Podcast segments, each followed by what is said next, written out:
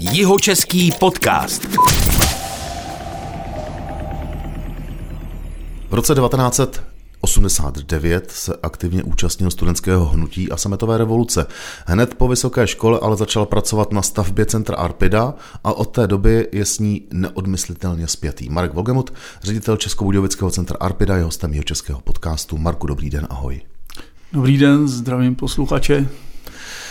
Jeho český podcast připravujeme s dynamicky se rozvíjející společností Brillo Team, progresivní značkou, která se zaměřuje mimo jiné na vývoj webů a online marketing. To je potřeba dodat. Já se jmenuji Petr Meškán a mám hned první otázku na Marka, našeho dnešního hosta. Marku, co je vlastně původně tvá profese? Původně eh, profesi nemám žádnou, vystudoval jsem strojárnu střední i vysokou, a nikdy jsem v tom oboru nezačal pracovat. Ale vlastně do Arpidy jsem přišel teda jako stavební dělník, takže možná moje původní profese je stavební dělník, pak chvíli špeditér, souběžně s Arpidou, protože nebyly peníze, pak ekonom a pak dál. K tomu bych se ještě potom rád vrátil, ale já jsem na začátku zmínil, že se aktivně zúčastnil listopadu 89. Je to tak? Eh, jaká vlastně, jaké na to máš vlastně vzpomínky? Jaká byla tvoje role, nebo jak jsi, to, jak jsi do toho vstupoval tehdy? Jako student, předpokládám. No, vzpomínky jenom ty nejlepší, to no, neuvěřitelný čas, kdy prostě jsem do toho spadnul, ani, ani jsem nevěděl jak, prostě jenom jsem šel, kam mě srdce táhlo a najednou jsem tam stál a, a, a děli se ty věci, prostě, který člověk měl strach. A to bylo kde? Kam tě to srdce táhlo? V Plzni, v Plzni na vejšce, Aha. Eh, prostě když jsme se dozvěděli, že teda zmlátili v Praze naše kolegy a to, tak jsme se sešli vlastně studenti z pražských, teda z plzeňských vysokých škol a, a začali jsme se domluvat, že teda do toho musíme jít s nima. Takže se domluvila stávka, teď se to muselo teda nějak mm-hmm. roznést po těch kolejích a tohle to se dělo v noci. No pak jsme si nezbalili ani věci a už jsme museli zůstat týden vlastně v tom jednom prostoru toho, toho studentského centra, protože už nás různě stahovali, ty, co odešli, jako už se mhm. potom třeba nevrátili a šli takový prostě fámy a jak Možná všechno jako nebylo pravda, ale taky leco z toho se stalo. Bylo to zajímavý, bylo to napínavý, ale ten výsledek, ten, je, ten mě dostává každý rok. Teda. To mě těší, já mm, na to vzpomínám taky podobně, i když jsem teda o něco mladší, ale eh, jak to pak pokračovalo teda tohleto vlastně studentské hnutí, kterého ty jsi se zúčastnil v Plzni, eh, byl jsi třeba potom vstoupil si do občanského fóra a, a pokračovalo to tímhle směrem? Ne, ne, ne, já jsem vlastně eh, byl v Páťáku, eh, já jsem měl dělat na diplomce, měl jsem se chystat na státnice, což dělali mý kolegové, až na pár výjimek, tak všichni spíš se rozjeli domů, protože už nechtěli nic moc jako na tom měnit, eh, měli svoji práci už. No a tak potom, když teda jako se to už nějak definitivně přehouplo a bylo jasný, že se to nezvrátí, tak já jsem vlastně z toho studentského fora odešel, šel jsem teda dělat diplomku, abych udělal taky ty státnice. A pak jsem se tam začas vrátil. No a, ten pohled nebyl úplně radostný. Musím teda říct, že jako už si to tam nějak někteří jako rozdělili a takový, hele, a když by si chtěl a tohleto. Já jsem z toho byl docela v takový existenční skepsi. Já jsem si mm. říkal, no tak to pro tohle, to jsem si myslel, že bude jinak prostě. Mm. No a tam potom teda jako začal můj takový životní zlom, kdy jsem eh, byl vlastně eh, zvyklý každý čtvrtek si koupit v knihkupectví eh, novou knihu. Hmm. To bylo každý čtvrtek nová kniha. Já jsem vždycky našetřil a koupil jsem si tam něco. No a to knihkupectví bylo vždycky narvaný, prostě, že to padalo z těch regálů. Já přišel do toho knihkupectví a ty regály prázdní a na pultu jediná jedna kniha. Jmenovalo se to Nikodémovy listy. Jo? A to bylo potom, když já jsem teda vyšel, teda e, ještě uh, musím předeslat, že jsem vyšel z toho studentského centra a sedl jsem si na tom náměstí na Patník a zrovna jsem v té době čet Labirint světa ráj srdce. Mm-hmm. A tak jsem si říkal úplně jako ten poutník, prostě tohle je v háji, tak plně přesně ta, ta poslední kapitala bo, Bože, jestliže jaký jsi, teď mě zachrání, protože teď jsem v háji. Jo? Mm-hmm. Tak jsem si úplně řekl, no to snad není pravda. Tak, hele, šel jsem do toho knihkupectví a tam byly ty Nikodémovy listy. No a já jsem je začal číst a to vlastně byl pohled žida, uh-huh. který měl nemocnou dceru, která mu umírala a on chodil za Kristem a vlastně pořád si říkal, takovýhle prostě jakoby podivného člověka já přece nebudu oslovovat, i když uzdravuje, jako jo. Uh-huh. Třeba tohle to, to, nejde, to nejde, to nejde, to nejde. No prostě nechal tu dceru opravdu umřít a nakonec vlastně je to ta postava, která k němu přijde, k tomu Kristovi a ptá se, co může jako udělat člověk, aby se znova narodil, ne? Mm-hmm. No a tam potom to už je biblicky popsaná mm-hmm. postava, mhm. tady byla jako domyšlená, ale v tu chvíli jsem byl hodně na její místě. No. Mm-hmm.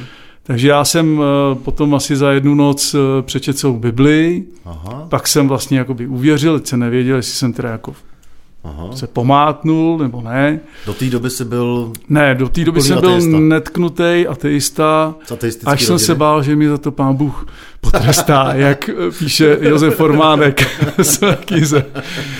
A ani z rodiny, ani tohleto. A tam teda jako e, vlastně teda ráno jsem vylez ven a teď prostě jsem si říkal, no tak co s tím budu dělat, jako jo. Hm. Teď jsem se jako chtěl jít ptát lidí, dětí, ne, dětí, rodičů. A, a to tě bylo 26, předpokládám, se 25, 25, hmm. jo. A uh, tak jako prostě jsem říkal, no tak teď jsem ještě víc hájí, než jsem byl. Hmm. Předtím jsem teda byl jenom v skepsi, teď jsem se ještě zbláznil. A najednou koukám a pod oknama kamarád, jako v paneláku a, a Peťa Vávru a neviděli jsme se, surfovali jsme spolu. Ne? A já říkám, čo Peťa, co ty tady? A říkal, jo, jo, tak pojď, zajdi. No. Přišel nahoru, kouká na Bibli a říká, ty jsi věřící, já taky. Aha. Jo? A tím jsem se pomalu dostal k nějaký uh, adrese, na kterou jsem mohl přijít, ale cestou, než jsem šel do toho kostela, do církve bratrský, tak jsem se zastavil ještě v jednom kostele, a protože jsem i hledal práci, no a tam mi řekli, hele, jako to nevíme, nemáme, ale prej nějaký pan Ciboch schání lidi na stavbu, jo, která se bude stavět někde. Teda koukám na ten příběh. No a tak já jsem vlastně druhý den ráno, nebo večer jsem na něj našel číslo, zavolal jsem mu, říkal, přijď ráno, no. Tak jsem přišel ráno v 7 hodin, prostě vykouk, takový teplo na mě dejchlo. A říká, pojď dál, pojď dál, pojď dál. Jo, jo, jo, ty se nám hodíš, pojď. Hele, budeme tady tohleto a budeme. A teď, a teď to na mě začalo valit. No já byl úplně, hele, zachráněný prostě najednou, jo. Tak a to už ten den jsem tam byl asi až do 8 do večera, 12, pak jsme vlastně začali pracovat pořád jenom 12, mhm. vůbec to nevadilo, bylo super. Mhm. Pak jsme získali ten pozemek, pak mhm. jsme jezdili s ním, hledali vlastně zdroje, my jsme tam A k tomu bych stavili. se ještě taky rád jo, vrátil, jo, ale promiň. tohle to, co ty říkáš, tak to se teda podle toho, jak to vyprávíš, odehrálo, ale během hrozně krátké doby. To byl týden. To bylo během jednoho mm, týdne. Mm, mm. To je teda neuvěřitelný. Mm. Jako zlom. Ani, ani možná ne. To byly Já jsem se tě ani nestihl zeptat, jestli v té, v té době, když jsme začali vlastně tím listopadem 89 a, a těma revolučníma změnama, Jestli tě to někdy uh, nelákalo, nebo spíš jestli si nikdy nepřemýšlel o tom, že by si vstoupil do politiky, tak jak prostě spousta těch uh, lidí z, toho studentského hnutí nakonec uh, v té politice nějakým způsobem skončili, nebo pokračovali prostě dál do politiky, nemuseli tam úplně skončit. Někteří tam chvilku byli, pak je to, mm, pak je to mm, semlelo, mm, odešli, mm. nevydrželi. Ty jsi o tom nikdy nepřemýšlel, nikdy se nad tím nezamyslel? No, eh, nikdy jsem si na tím nezamyslel, nikdy jsem si nemyslel, že bych mohl, mohl být politik a že bych mohl být úspěšný politik. Ani jsem o tom takhle nepřemýšlel. A co vím, tak třeba když vemu uh, Martina Mejstříka nebo tyhle ty kluky, co tam byli, a hmm. když jsme se sešli teďka v tom 30. výročí, tak jako všichni spíš jako inklinovali k takovým těm eh, člověk tísni, jo, mhm. Adra, mm-hmm. jo, mm. takže jako myslím si, že ty cesty možná byly podobné, že ta politika pro ně nebyla úplně jako lákavá, že chtěli jako hodně jít do takové nějaký pomoci, no. U toho Martina Majstříka, toho si zmínil, toho já pamatuju jako politika, jako senátora a potom pamatuju i vlastně jeho vlastně úplnou frustraci a odchod do hmm. z politiky jo, pryč. To je pravda. Jo, a, a to je, není to, to je pár let už teda samozřejmě zpátky, já jsem ho pak potkal až teda si v rámci oslav hmm. 30. Hmm. výročí hmm. taky.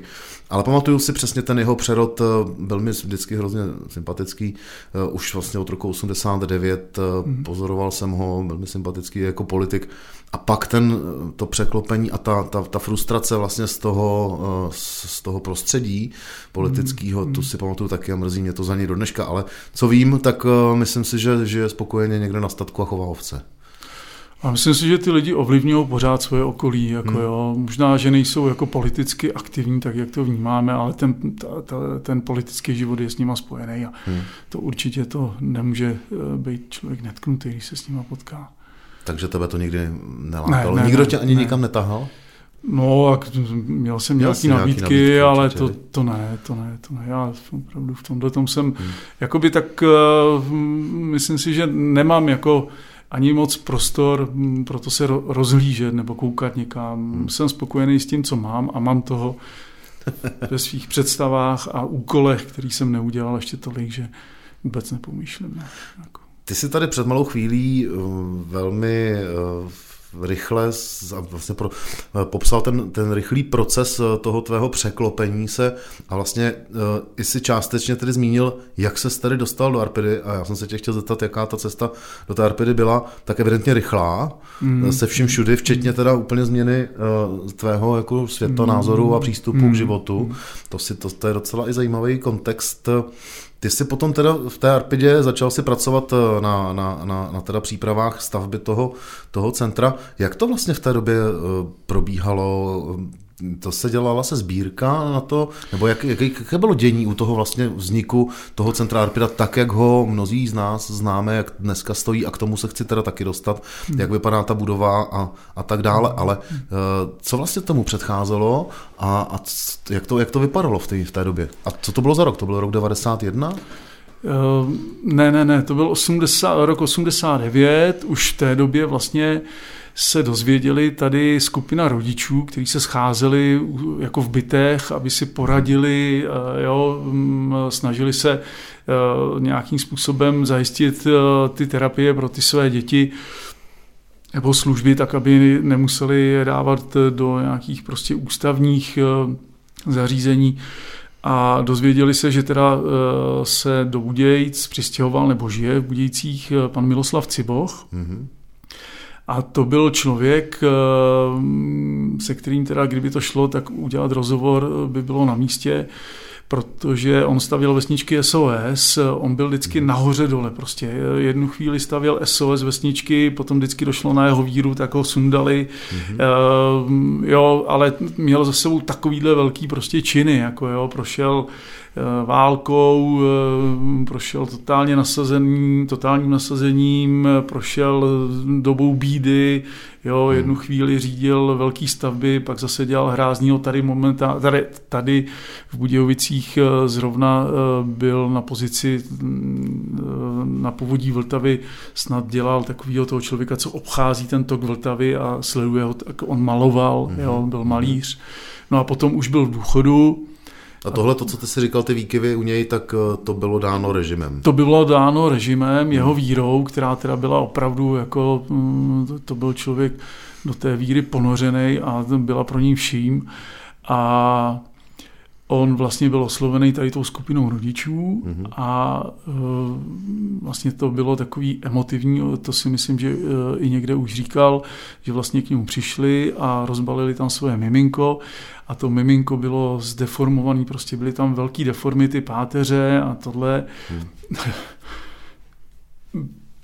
No a ty rodiče v podstatě se tam rozplakali, mě to pořád jako dojímá, protože to pořád vidím, tyhle ty příběhy. A on jako eh, samozřejmě taky byl pohnutý, protože předtím říkal, já už nikdy nic dělat nebudu, já už prostě mám svůj důchod, chtěl jsem se dožít důchodu, udělal jsem toho dost. No a když tohle to se stalo, tak on řekl, dobře, já pro vás něco udělám, ale nebude to trafika. Jako, když teda se do toho pustím, tak to bude něco pořádného. Mm-hmm. No a vlastně nakreslil jakýsi bublinový graf, eh, potom vlastně našel i spolupracovníky první, Walter Matlášku, a vymysleli Arpidu, akce rehabilitace, pomoc, integrace, dobrovolnost Agape. Aha. A e, vlastně nějakým způsobem začali pracovat na tom, že by e, tenhle ten bublinový graf, který obsahoval mimo jiný asi čtyři terapeutické místnosti a jinak prostě to bylo bez té koncepce, která byla, tak prostě zanesli projektantům, rovnou teda se vydali k Miluničovi a Línkovi a tam prostě jim dali tenhle ten, mm-hmm. tenhle ten graf a říkali, tady na to nám udělejte budovu. O té budově se chci taky ještě bavit. Ale uh, to znamená, že do té doby, když ty to tady takhle popisuješ, tak do té doby tady v podstatě rodiče uh, takhle nějakým způsobem postižených dětí v podstatě neměli žádnou možnost, jak s tím dítětem pracovat, eh, jak jako mu pomoct vlastně ke zlepšení toho života. Tupe, myslím, si, myslím tím, že to nebylo vlastně ani na celorepublikové úrovni a samozřejmě tuplem asi tady v Budějovicích. Že? To určitě eh, vlastně tady byl eh, ten, ta největší pomoc byla v tom, že jsme chtěli dělat denní zařízení. Ty mm-hmm. rodiče měli nějakou šanci využít prostě ty ústavní, mm-hmm. té ústavní péče, která byla, mm-hmm. kde třeba byla i ta odborná pomoc, ale oni chtěli mít to dítě doma. Mm-hmm. Oni chtěli prostě, aby s ním žili ten život, mm-hmm. aby to nesli pořád, mm-hmm. ale potřebovali tu pomoc denní. Mm-hmm. Jo? Takže my jsme byli denní stacionář vlastně na začátku. Mhm. Dobře, teď se zase vrátím zpátky k tomu nákresu eh, a vlastně k tomu, k té realizaci. Eh, pak teda se namaloval dům a ten dům, všichni si ho představíme, nebo takhle, spousta z nás ho zná, jak vypadá. Eh, vypadá skvěle, pořád bych řekl. Pořád působí velmi neotřele, vlastně takový jako specifický, hodně mhm. specifický projekt co je, nebo jak to vlastně vznikalo, co na tom projektu, on, on vznikal vlastně, ta, ten návrh a ta stavba vznikala vlastně pro potřeby toho, mm. uh, tak, jak jste, tak jak se to vymyslelo, tedy po, pro potřeby toho centra Arpida, tak jak mm. ho mhm. teďko známe? No vůbec ne.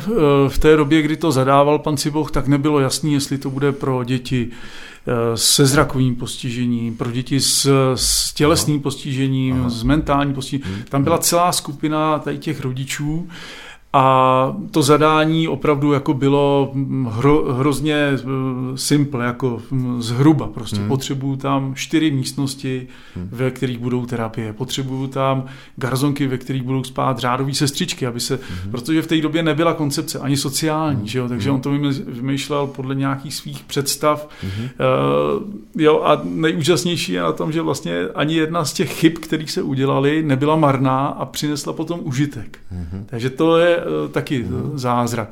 Inspiroval se eh, vlastně ten architekt Milunič s Línkem, se inspirovali eh, jednak tady nějakou selskou architekturou a jednak klášterní architekturou. Aha.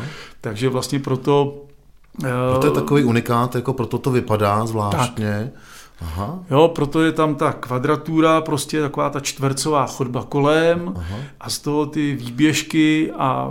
různě jsou tam rozesetý ty terapeutické místnosti. No. Aha který už jsou potom dílem toho, že jsme to tam spíš vestavovali a přistavovali jak vlaštovka hnízdo, ale uh, ty původní jako uh, prostory, které se daly využít, byly úplně jiný. To si skoro říká o nějaké architektonické ocenění. Získala, získala ta budova nějaké medaile? Eh, myslím si, že, eh, teda medaile to nevím, ne, to, to, to asi jako ne, ale myslím si, že byla zaznamenaná v knize, je zaznamenaná v knize tady architektonických počinů, významných architektonických počinů jeho českého kraje. Hmm. Tak tam je uvedená, dávali jsme k tomu hmm. podklady, ale ten její, ten její eh, prostě zázrak je v tom, že vlastně i chyba v tom, že eh, kvůli výtahu potom se vyjeli ty podkrovní místnosti, které vlastně nebyly, je lehce pochůdný, ale nebyly užitečný, mm-hmm. jenom vlastně to byl nějaký prostor, tak všechny ty místnosti jsme potřebovali. Všechny nakonec. ty místnosti, takže mm-hmm. každá chyba nakonec byla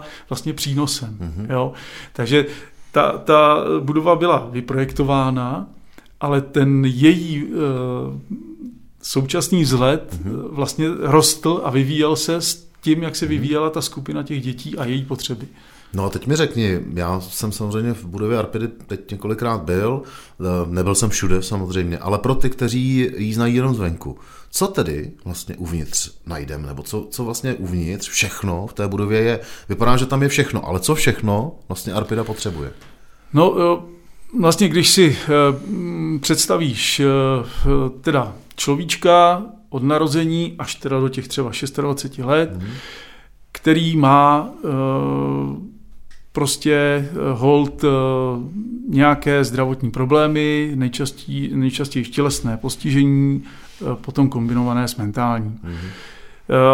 Takže to, to postižení nese sebou nějaké potřeby. Potřeby podpory tam, kde třeba jiný to stačí sami. Takže samozřejmě se tam musí používat prostředky zdravotnické, mhm. léčebné, mm-hmm. terapeutické. Eh, musí se tam eh, ten člověk vzdělávat, nedá se říct, že teď se budu léčit a příští rok se budu vzdělávat, pořád to probíhá současně. A samozřejmě tím, že se jedná o tělesné postižení eh, i s mentálním, tak i ta sociální, ten, ty sociální prostředky, ty sociální služby tam musí být současně nabízeny.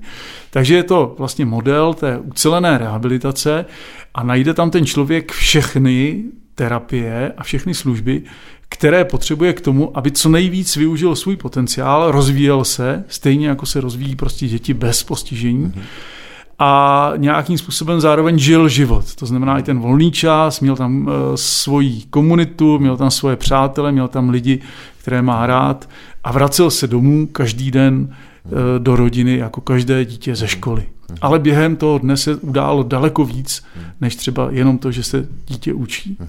Jak to tady popisuješ, tak předpokládám, jsou tam ordinace, jsou tam eh, třídy, eh, jsou tam rehabilitační hm, centra, místnosti, místnosti ano. jsou tam Mm, dejme tomu, ordinace nebo místnosti, kde se mohou scházet? Dobře, můžu to popsat. Eh, kromě sklepa eh, jsou tam to, co si říkal, eh, je, je tam teda pro lékaře samozřejmě ordinace, je tam mateřská škola, to přináší teda třídy mateřské mm-hmm. školy, nějaké prostory pro mateřskou školu, potom jsou tam třídy základní školy, základní mm-hmm. školy speciální a střední školy, potom jsou tam ty terapeutické místnosti, které teda nabízí fyzioterapii, ergoterapii, logopedii, eh, muzikoterapii, arteterapii.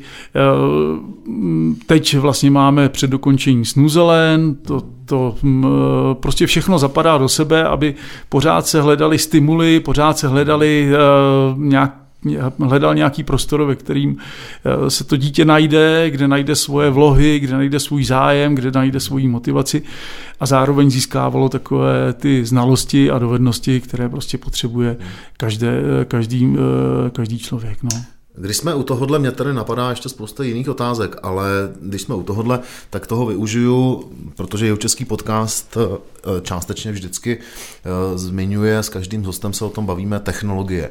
Vztah k technologiím, ať už tvůj, ale když se bavíme teď o budově Arpidy, tak mě zajímá teď pár věcí. Eh, jak o roli v tom, co jsme teď tady popsali, uvnitř teda toho všeho, co Arpida jako budova Arpidy nabízí postiženým dětem, Jakou roli v tom hrají technologie? Mm, předpokládám, že velikou, samozřejmě. Tak jako já, jako like, si představím samozřejmě od toho, že je potřeba mít, eh, dejme tomu, speciální, eh, speciální vozík, eh, speciální elektrický vozík. Že? Teď mm, možná, mm, možná jsou vozíky, nebo spousta klientů Arpedy bude mít možná vozíky na míru, předpokládám. A co tedy uvnitř a jakou roli vlastně, teď jak jsme to popsali, v rámci tedy Arpedy hrají technologie a co tam uvnitř jako technologicky máte? Mm. Eh, no, teď si mi eh, trošku rozsvítil před očima ta slepota eh, provozní a tím, že tam žiju a pořád to vidím, tak mi přijde, že to jsou normální věci. Takže určitě Začíná to bezbariérovostí, potom ta velkorysost té stavby je i v tom, že eh, pan Cibou říkal, já nechci prostě králíkárny. V králíkárnách ty lidi byli vždycky. Uh-huh. Já chci prostor, já chci, uh-huh. aby prostě měli chrám prostě. Uh-huh. Takže je tam i prostor pro ty vozíky, pro kočárky, jo, je tam prostor pro kompenzační pomůcky. Uh, byl tam vlastně k tomu, eh, nebo máme tam eh, krásný rehabilitační bazén, eh, ve mhm. kterém se minimálně dvakrát týdně ty děti koupou, mhm. kde teda ohříváme vodu tak, aby se tam mohli koupat i imobilní lidé a nezhoršovalo to jejich spazmy. Máme tam vlastně technologie, které využívají eh, potom třeba fyzioterapeuti, takové hmm. podpůrné, každá ta eh, místnost fyzioterapeuta eh, prostě potřebuje svoji technologii, máme tam rehabilitační vany, máme tam ultrazvuk, potom z těch technologií Samozřejmě jak pro školu nějaký interaktivní tabule, počítačovou to asi je už normální všude. Eh, potom eh, každá ta eh, profese přináší i svoje specifické požadavky na technologie, pomůcky, takže to, to bych asi hmm. mluvil dlouho. No mě zajímá teď, jak jsi to popsal, takhle si to hm, teď dobře ještě líp představuju. Jak se vlastně tyhle ty všechny pomůcky, o kterých se tady teď bavíme a které samozřejmě jsou součástí budovy Arpidy, vyvíjejí v poslední době, kdy ten technologický progres, když to řeknu takhle, je obrovsky rychlý. Eh, je to i u vás vlastně v Arpidě o tom, že najednou jsou novější a lepší eh, pomůcky, přístroje, hmm. řízené počítačem například, hmm. nebo s lepším prostě elektronikou a tak dále. Je to tak? Jo, určitě se to vyvíjí, to je samozřejmě, to je celý průmysl, jak prostě co se týká vozíků, i co se týká pomůcek, větší nabídka, modernější, lepší, lehčí, funkčnější. Určitě pořád ale to gro jako zůstává na lidech. Hmm. Pravdu, jako v těch rukou, prostě v tom vztahu k tomu, k tomu člověku, v tom, že člověk tam přichází a chce pomoct, eh, tak eh, to je úplně základ. Jako žádná technika to nemůže nahradit a proto tam ty lidi chodí. To chápu, ale teď mi napadla ještě jedna věc. Z logiky věci bych si říkal, že pokud eh, v Arpidě samozřejmě takhle pracujete eh, leta letoucí, využíváte všechny ty pomůcky, spolupracujete třeba s výrobci těch pomůcek, chtějí od vás potom třeba zpětné vazby a spolupracujete s nimi na, te, na přípravách dalších a novějších, jako vylepšenějších pomůcek, dejme tomu? Eh, spolupracujeme i s výrobci, spolupracujeme i s jejich distributory, vlastně pravidelně tam jezdí servisní firmy všech tady těch eh, výrobců eh, a nabízí služby nejen těm našim klientům, ale v podstatě jim tam dáváme prostor pro to, aby za nimi přišli i jiní lidé, nejenom Sarpidy, nechali si se řídit vozík, nabídli jim nové technologie, nabídli jim nové pomůcky. Takže Tady ta spolupráce určitě je, spolupracujeme i s protetikou, která je důležitou součástí vlastně těch technologií. A tam Eh, opravdu jako eh, protetika skuteč odvádí výbornou práci, eh, skvělou, prostě na míru, rychlou. Takže já ani do toho nevidím, že jo. Tak já to sleduju okrajově, projdu, něco hmm. vidím, občas se zeptám ze zájmu, hmm. ale hmm. ne, neznám to. Jihočeský podcast. Odskočím od technologií zpátky k dětem. Co všechno vlastně v Arpidě, když se o tom bavíme, že tedy Arpida je od dětí, eh, pro děti od eh, mateřské školky až po, dejme tomu, maturitu, když to řeknu takhle, nebo až po dospělost. Co všechno děti v Arpidě získají a jak vlastně prakticky eh, ta práce s nimi probíhá? Ráno přijdou jako do školy a probíhá standardní výuka? No, ono už to začíná vlastně doma, eh, protože eh, my už vlastně od začátku eh, svojí činnosti spolupracujeme s Českou maltérskou pomocí. Původně vlastně tady ta organizace vozila děti jenom pro nás. Začínali Honza Radu, který je můj kolega z Arpidy, tak ten je ředitelem České maltéské pomoci. A začínali s dvouma autama prostě jenom proto, aby pomohli těm rodinám. Dneska mají prostě mm, několik aut eh, sváží. Eh, flotilu. Flotilu, tak, to já jsem hledal to správné slovo. Takže tahle flotila ráno vyrazí, mm, přiváží ty děti, eh, potom vlastně ty děti nějakým způsobem mají svoje individuální plány, jak vzdělávací, tak terapeutický, mm-hmm. léčebný, tak vlastně sociální. Mm-hmm. To se děje v průběhu celého dne. Kolik a... dětí denně dochází do Arpidy? Promiň, že ti skáču. No, je to, je to vlastně kolem 160 lidí, kteří tam chodí jakoby denně. Mm-hmm a ty si tam přijdou, těch 160 lidí, si vlastně nepřijde jenom pro jednu službu. Jo? V tom jednom člověku, který tam přijde, dítěti nebo dospělým, vlastně nám přijde pacient, přijde uživatel sociálních služeb a přijde třeba žák. Jo? Mm. A do toho přijde třeba ještě, já nevím, účastník nějaký volnočasový akce a, a tak dále. A hlavně přijde člověk. Člen kapely Krp. Člen kapely Krp, tak přesně. Takže zpěvák ještě. Ano.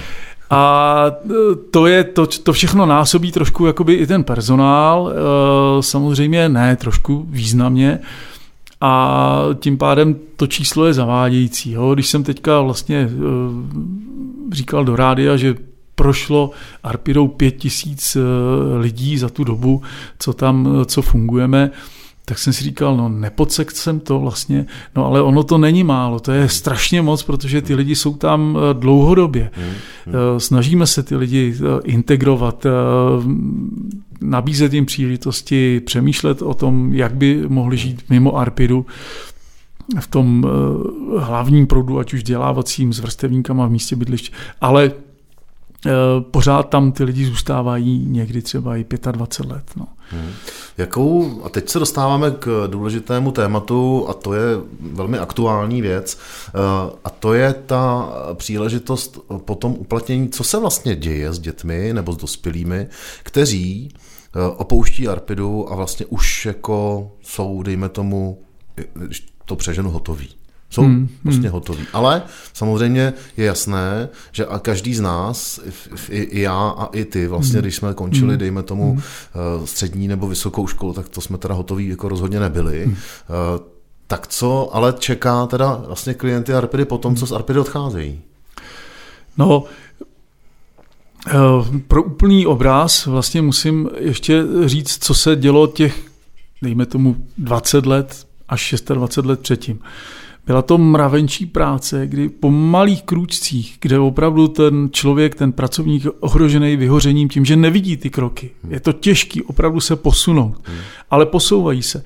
Po malých krůčcích se ty lidi dostanou a, a kdyby to šlo říct, kdyby tohle to nedělal, kde by byl, tak eh, se dostanou prostě na nějakou úroveň, kdy eh, jsou svébytnou osobností, eh, kdy prostě ví, že o jejich názor někdo stojí, kdy dokážou si říct o toho, že si třeba dokážou říct, komunikovat až po to, že prostě dokážou třeba opravdu se ucházet o další vzdělání anebo zaměstnání.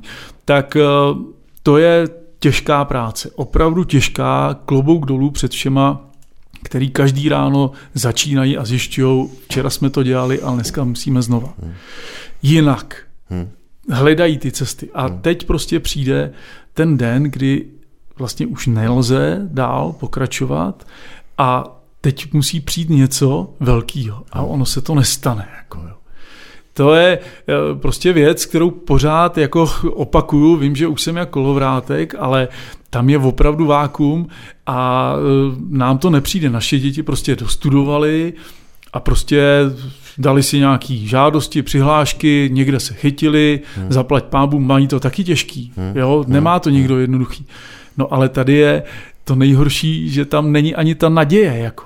Že to... U dětí, kteří končí v Arpidě Třeba, a vycházejí jo? vlastně ven z Arpidy. To je zvláštní, jako eh, vlastně, že předpokládal bych, že samozřejmě záleží asi na uh, míře prostě postižení, že jo, nebo na, na, na velikosti toho, toho postižení, jako nakolik uh, mohou samozřejmě nějakým způsobem začít fungovat ve společnosti a začít třeba pracovat. Jo. Hmm. A to je asi ta problematika, o které ty mluvíš, že vlastně to často to vákuum je, že vlastně není kam, Teď tedy doma být jako znamená pro ty, pro ty děti, kteří nebo pro ty dospělí, který potom už arpedy odchází, eh, to není moc velký progres, tím pádem, hmm. že přichází tady o tu o ten zvyk, o tu rutinu, o tu práci, kterou v té arpedě dostávají a tím pádem jdou dolů, předpokládám tedy. To je, eh, to je ono. Eh, jednak se přestane dít to, co se dělo. každý den snaha mm. o něco. Mm. To je devastující. Mm. Jo. Jednak uh, vlastně musí přijít i ta chvíle, kdy... To je devastující i pro nás. To je pro každýho, že jo. Uh, jednak musí přijít taky ta chvíle, kdy oni byť v uvozovkách se postaví na vlastní nohy. Ono to neznamená, že ten člověk stane z vozíku, ale prostě, že e, i ta rodina dokáže povolit to sevření, hmm. který má a je to logický, prostě je to dítě pořád pro ně dítě, který musí pořád chránit. A teď najednou prostě on nemá pubertu, e, nebo má pubertu, to je vždycky těžký, ale on e, vlastně si nevydobide to místo s dorem nebo nějakým prostě bouchnutím dveří. To nemůže udělat. V té době už si většina, pokud nemají těžký mentální postižení, uvědomují svoji závislost hmm. na rodině, hmm. na společnosti, hmm. jsou v tomhle tom nesmělí, eh, jsou s obavama a hlavně ty příležitosti nedostávají. A tak to zůstane prostě eh, tak, že se ten člověk zařídí, buď teda rodina nějak se zařídí, zařídí mu buď nějaké služby, zůstane doma. Pokud ta rodina nemá ty příležitosti, tak hledá zoufalé, třeba někdo v Arpidě má šanci a ne všechny, ne všechny naše žádosti můžeme, ne všem žádostem můžeme vyhovět eh, jezdí k nám lidi z celé, eh, z celé republiky a, a říkají tohleto, kdyby jsme měli u nás, to by bylo super. Jako jo. Hmm. Ale taky přijde, i u nich přijde ta chvíle, kdy prostě tam opravdu není ta nabídka a teď si pojďme říct, Marko, eh, tam já si představuju jako like, co znám, dejme tomu z novinářské praxe, tak eh, vím, že existují chráněné dílny například. To znamená, že jako co já, to málo, co vím, tak jedna z mála příležitostí, kteří někteří tedy eh, z klientů Arpedy, když končí v 25 letech, tak mohou tedy nějakým způsobem navázat teoreticky na, na to, co znají z Arpedy, co umějí, na co jsou třeba dobří, tím, že začnou pracovat v chráněné dílně a to už samozřejmě jako je lepší než, než nic. Ale těch chráněných dílen jako moc není, předpokládám, že jo. No hlavně jako, tak jak si předtím říkal, že jsou mezi nimi rozdíly a je to opravdu podle mentální úrovně, jejich uh, míry toho tělesného postižení, to je s, s každým je to strašně individuální práce a vůbec se nedá říct, prostě funguje to takhle pro tuhle skupinu. Ta skupina je strašně různorodá. Ale stejně tak i ty chráněné dílny. Prostě máš chráněnou dílnu, která prostě si vybírá své lidi podle toho, jestli dokážou ten výkon podat. Hmm.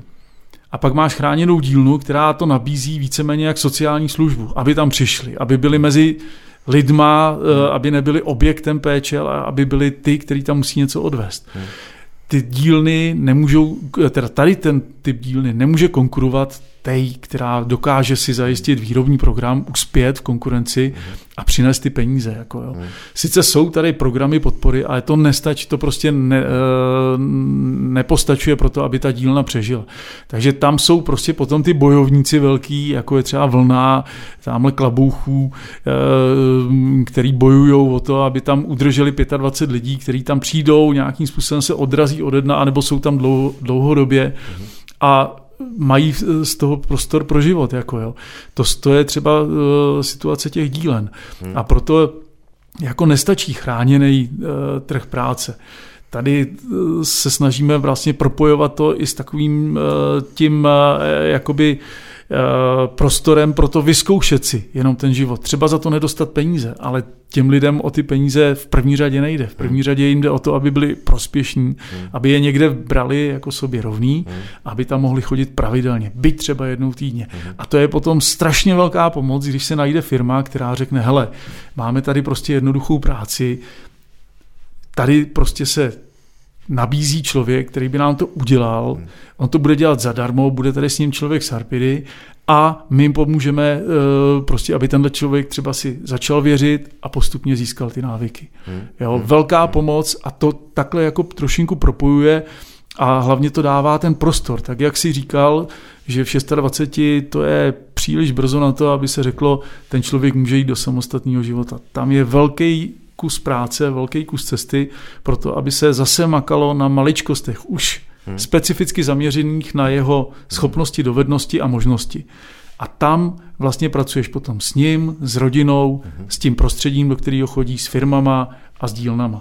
A to se teď dostáváme k tomu velmi důležitému tématu. Eh, a je to jeden z důvodů, eh, proč eh, jsme tě pozvali do českého podcastu, krom toho, že jsi zajímavý člověk a že respekt k tvojí práci za ta léta, to všechno, jo.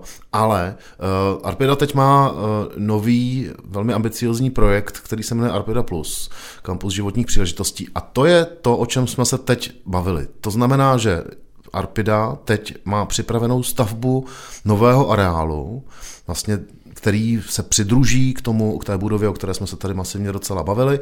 A v tom areálu po, už samozřejmě z toho názvu to vyplývá, eh, budou moci klienti Arpidy navázat na to, co získali eh, za ta léta, dejme tomu školní nebo docházky prostě do centra Arpidy jako takového.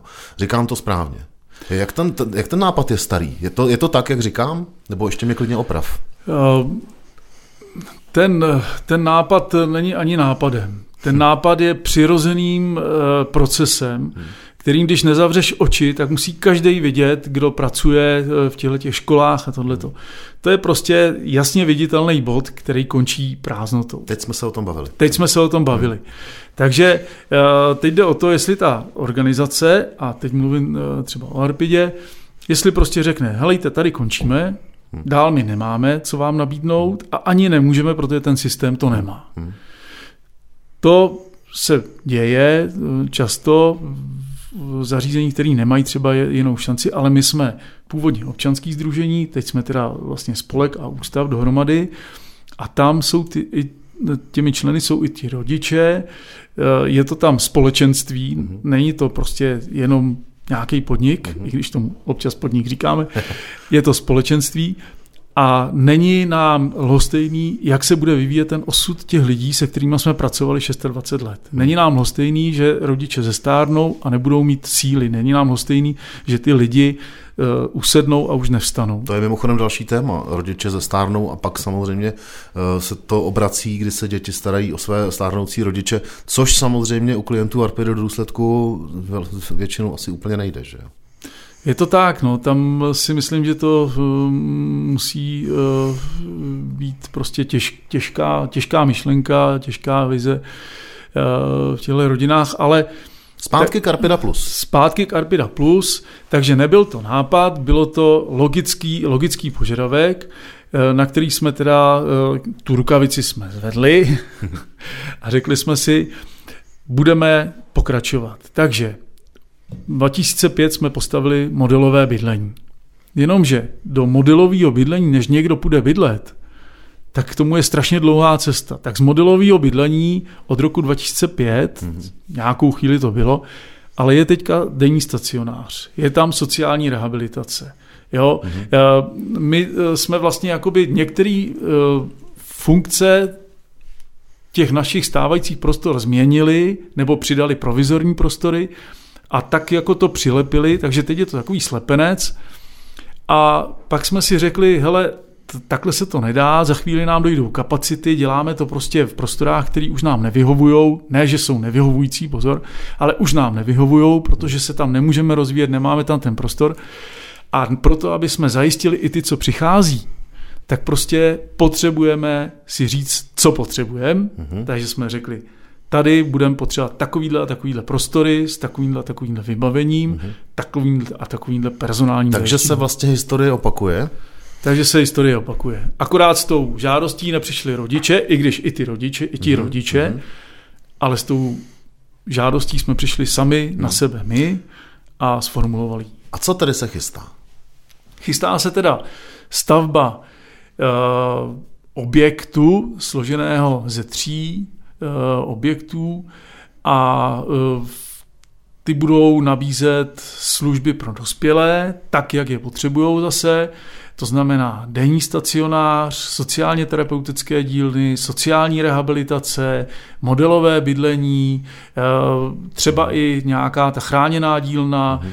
terapeutické místnosti, které potřebují. Takže všechno to, co, to, co vlastně je spojené už s tím Eh, životem po hmm.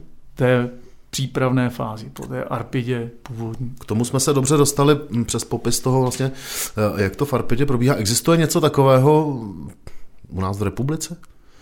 No, jako jsou takový ty fragmenty, jo? tu je chráněná dílna, tu Jasně. jsou sociálně terapeutické hmm. dílny, tu je denní stacionář, hmm.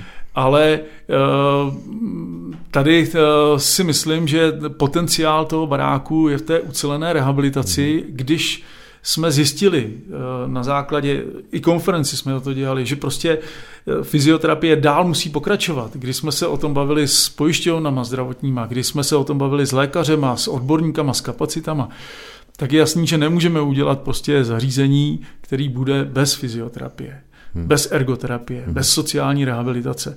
Tam prostě to naskakuje a všechny ty nástroje, které jsou v tuhle chvíli k dispozici a jsou už dostupný, tak my musíme využít a ještě k tomu přidávat ty svoje, nějaký novátorský modely, eh, což je třeba eh, ta osobní asistence spolu do života, v terénu věci, hlavně, aby se to trošku posouvalo k těm lidem do toho jejich prostředí. To znamená, vy teď máte připravený projekt na míru z vašich zkušeností, eh, tak, jak prostě to znáte za skoro 30 let fungování v Arpidě, na stavbu nového kampusu životních příležitostí, tak, jak jsi to popsal. Ten projekt je takhle připraven, je v podstatě připraven tak, že by, když se postaví, tak by krásně navázal a vlastně splnil a zaplnil částečně to vákuum, o kterém, o kterém jsi mluvil. A co k tomu potřebujete teď? Máte pozemek? No, pozemek máme, díky bohu. Uh, Což je pozemek, předpokládám, vedle Arpidy. To je pozemek vedle Arpidy. Máme k tomu teda už eh, prováděcí dokumentaci, eh,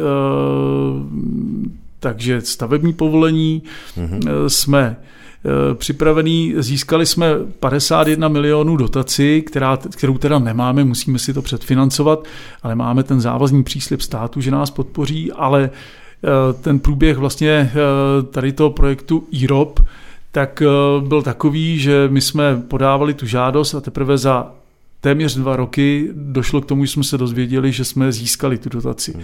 A k tomu přibyl další rok a další krize, koronavirus, takže hmm. všechno se změnilo a my jsme teďka vlastně v situaci, kdy musíme, potřebujeme, máme spoustu těch lidí, kteří opravdu ty služby potřebují, kteří budou přicházet, budeme je odmítat a na, máme vedle toho 51 milionů, máme pozemek a to, co jsem říkal, hmm. ale tím, že se to oddálilo a narostly ceny, eh, tak se nám vlastně ten cíl najednou začíná ztrácet a jsme z toho zoufalí, protože kdyby jsme to udělali o dva roky dřív, jak jsme předtím o tom hmm. mluvili, tak dneska jsme měli postavíno. Hmm. A nejsme nezodpovědní, že bychom prostě plánovali vzdušní zámky a teď jsme si vzpomněli a, a, a tak eh, dejte, pomozte. Jako hmm. jo.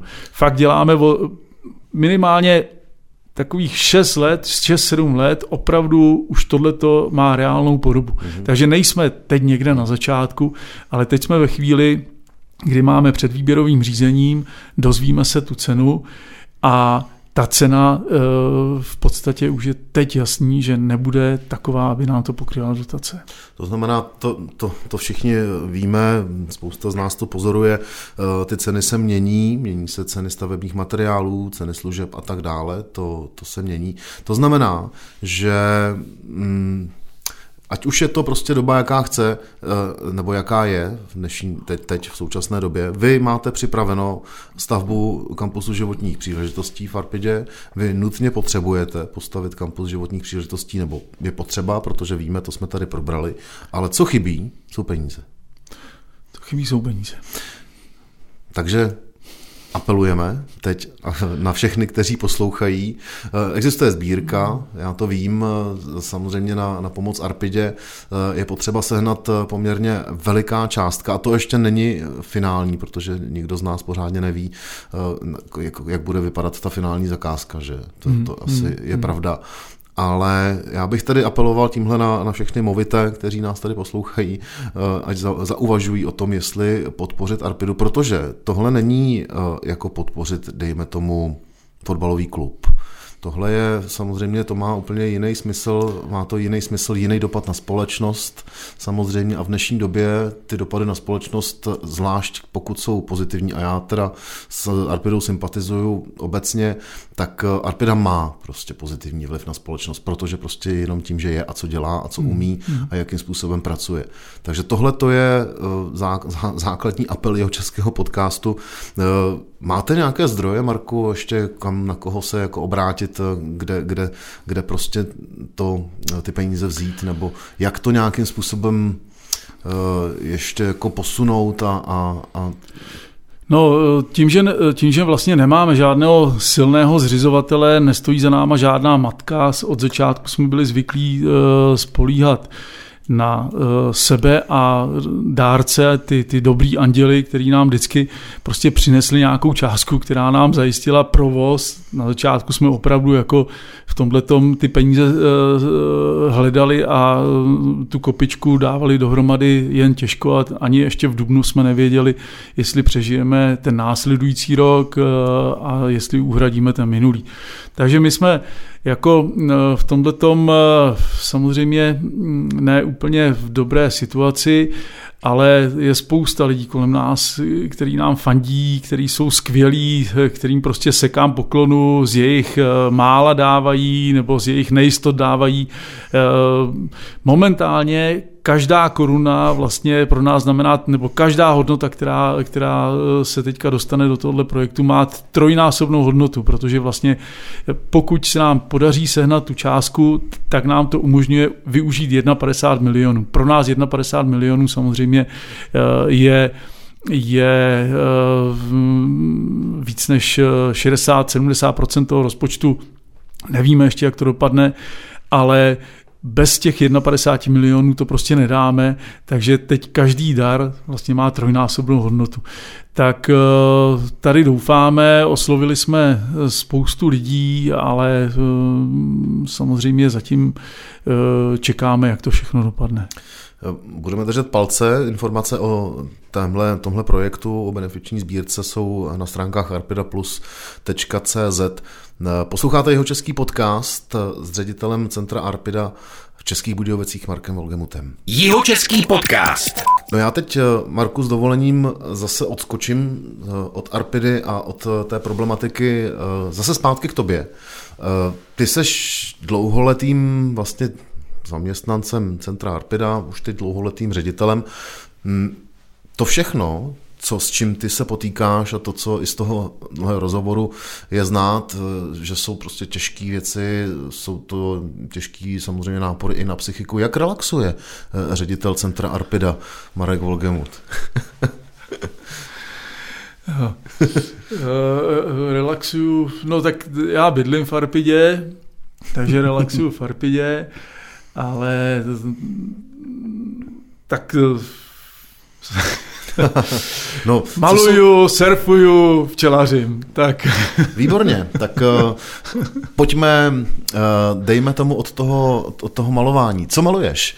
Uh, jakým způsobem maluješ? Uh... Krajinu v plenéru, pastelem, uh-huh a nebo čímkoliv, na cokoliv. Takže vyrazíš s baretem, s plátenem a stojanem a štětcem a, a je, je, je, je, seš viděn třeba na mezích, jak přenášíš krajinu na plátno, jo? No, eh, vyrazím, vyrazím s blokem váglu, většinou tam mám sirky, eh, mám tam pláštěnku, mám tam všechno na vandr a jenom prostě občas vytáhnu eh, vedle, vedle vařiče i skicák a, a pastelky a maluju. Hmm. To surfování, seš pořád aktivním surfařem, na čem jezdíš? Tím nepřestanu být, i když nebudu už nikdy surfovat, tak pořád budu aktivní surfař, protože hladina rybníků a lipna prostě to je, to je moje přirozené prostředí, to hmm. miluju a jezdím na čemkoliv, začal jsem jezdit eh, na bezdrevě na lehátku, a pak na uplavaným zbytku polystyrénu a dneska prostě už na prknech eh, no, takový ty starší typy, protože hmm. už to nepořizuju moc, ale Takhle, no. A pořád teda naskočíš eh, na prkno, zvedneš pachtu a vyrazíš, když fouká. To doufám, už jsem si to ale skoro rok a půl neověřil. tak jasně, doba tomu moc nenahrává. No, no. Eh, to se domluvíme ještě na něčem potom eh, jiným, to, to je z jiného soudku. Po včelaření mě to bylo. Jak dlouho se věnuješ včelaření? A včelaření je krásná věc.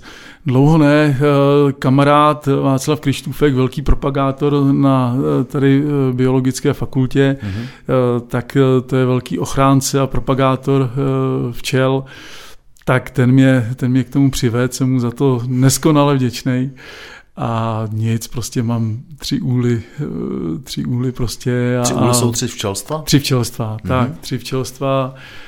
A, a kde je máš? Máš je ve městě nebo někde? Ne, ne, ne, v Dasným je mám na zahradě. Mm-hmm a je to relax teda opravdu velký. Je to, hlavně je to mm, takový to hledání, člověk se, člověk se nepřestává divit, co stvořitel všechno eh, vtisknul do takového malého tvora. Hm a do toho jejich společenství, je to inspirace, je to prostě, je to krásné. No.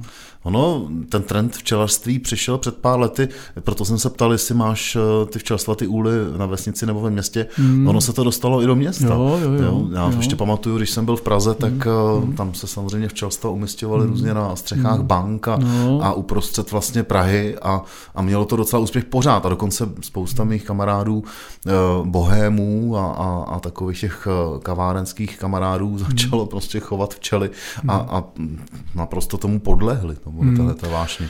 Jo, já tomuhle jsem eh, podlehnul ani tak eh, z toho důvodu, že eh, jsem si říkal, já budu včelař. Z toho, z toho důvodu, že nejdřív to byla výzva zkusit si to, jestli to přežiju, no a potom, když člověk zjistil, ucítil to, uslyšel to a ochutnal to, tak tomu podlehne každý. To pozor na to, je to těžce hmm. návykový, opravdu těžce návykový. A je to strach teda o ty včelstva. No. A med, med prostě máš pro, pro vlastní potřebu, jo, naprosto jo, jo. seš saturován na celý rok. A ještě, no, máš přebytky? Přebytky nemám, tak to prostě rozdávám pro rodinu a tak Jasně. nějak prostě, abych měl co, co darovat.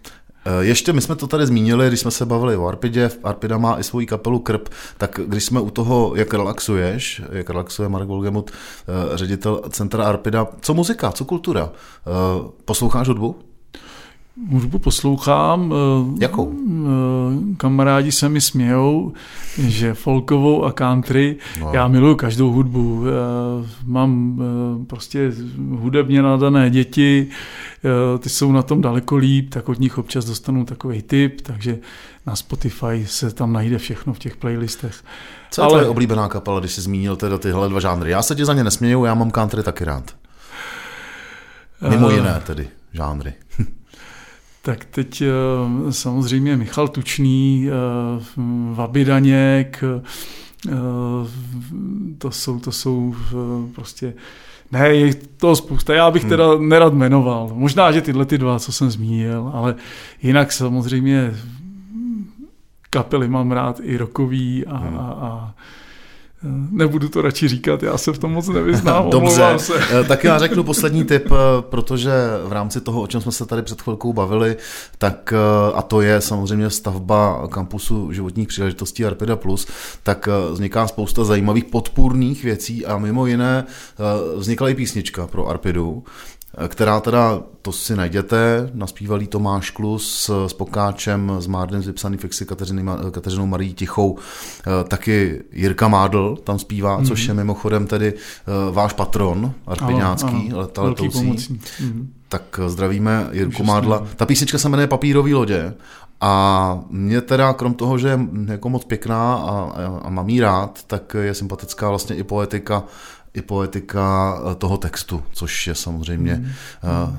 pro nás, pro tebe i pro mě jako jaktaře, mm. plachtaře eh, velmi blízká mm. věc. Mm. A na, zároveň ten přesah samozřejmě k tomu mm. tématu Arpidy. Mm.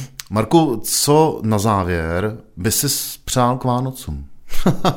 to je taková podsouvačská otázka. Mm. No víte, tak teď člověk byl párkrát na smutných událostech a tam se vždycky poskládají ty priority. No. Takže hmm. samozřejmě to bych si přál, aby to eh, všichni v Arpidě zvládli, děti, kteří jsou ohrožený každou tuhle nemocí, tak to jsem měl velký strach, tak díky bohu se to nevyplnilo v nějakým úplně tom nejhorším nebo dramatickým scénáři, ale najdou se i smutné příběhy, takže zdraví, to určitě Přál bych si, aby lidi chodili do Arpidi rádi, ať jsou to klienti nebo pracovníci, aby tam nacházeli něco víc, aby tam nacházeli tu vhodnou směnu svých dní za něco prostě, co přináší hodnotu a aby se tyhle ty lidi, který znám a kteří jsou úžasné osobnosti a vždycky potom, když člověk je vidí dospělý a, a svébytný, tak má z toho radost a pocit, že fakt jako pořád té společnosti něco bublá, co dělá toho člověka ceným tvorem a tyhle ty lidi to dokážou jako pouštět mezi lidi. No. Mají svůj úkol, tak aby lidi pochopili, že úkol mají nejenom v tom hodně vykonat, ale mají v tom i bejt společenství, bejt spolu, i když se nemají teďka čím dál tím méně rádi, protože je to všechno takový nervózní, nebo já nevím, vystresovaný, tak hmm. přesto, aby... Rozvrkočený. Rozvrkočený, tak aby si našli aspoň jenom těch pár lidí, kteří jim budou dávat tu jistotu, že je dobrý hmm. mít rád lidi. Jo. Tak to bylo velmi humánní přání eh, ředitele Arpidy Marka Volgemuta. Marku, já kromě tohohle, co ty si říkal, tak přeju Arpidě prachy. aby prostě se sehnali peníze Určitě. a aby se postavil ten kampus životních příležitostí, o kterém jsme tady mluvili, protože to je i za mě věc, která je jedinečná, nevýdaná a velmi společensky potřebná, zvlášť v téhle době, o které ty si před chvilkou mluvil. Díky, že jsi přišel, díky, že jsi byl hostem jeho českého podcastu. Přeju ti hezké Vánoce, hodně zdraví a hodně štěstí taky. Děkuju moc eh, tobě taky, Petře, a děkuju za příležitost eh, být v podcastu. A to přání, který si řekl, jsem se já bál vyslovit. já to řeknu za tebe, já vím, že jsi se bál, takže to znovu zopakuju. Pokud můžete, najděte si projekt Arpida Plus, přispějte, jak můžete. Eh, za měsíc se těším zase naslyšenou s dalším hostem a můžu prozradit, že dalším hostem bude fotograf Michal Vítovec, který už několik let jezdí fotografovat rally Paříž-Dakar, teď už jenom rally Dakar a v době, kdy my budeme tenhle ten díl vysílat, tak Michal, řečený Bali, už bude právě fotit Dakarskou rally. Tak za měsíc naslyšenou. Jihočeský podcast.